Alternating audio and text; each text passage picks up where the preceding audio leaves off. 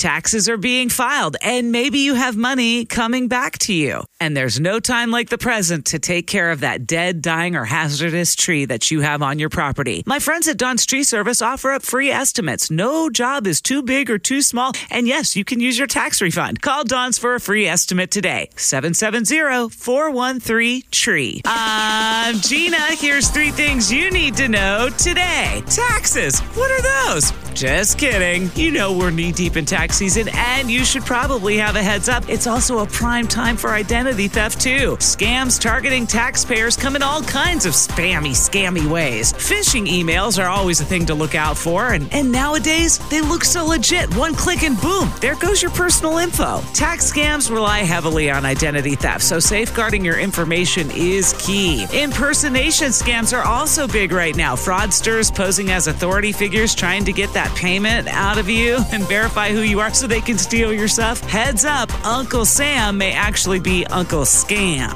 and while we don't have any casinos here just yet, the safest bet you can make is on the house. It'll always win. Sure, you may be up, but the American Gambling Association said the house won super duper big last year to the tune of just over $66 billion. Now, if you factored in the tribal owned casinos, you can add an additional 45 billion to that. Blackjack! Online sports gambling is also hot right now. If you have a gambling problem, make sure to reach out to the 1 800 Gambler phone number. Finally, and let's hope this isn't the sign of the times, but American Airlines decided why charge you 30 bucks for a checked bag when now you'll pay 40. They know you'll do it. It's now the most expensive airline to check your luggage through. So let's pray no other airline follows suit. A second check bag through American Airlines will set you back $45. So what does American have to say about it? Well, I did a little digging. They said they haven't raised their prices since 2018. And airlines will always battle fuel and labor costs. But just so you know, American Airlines made $53 billion in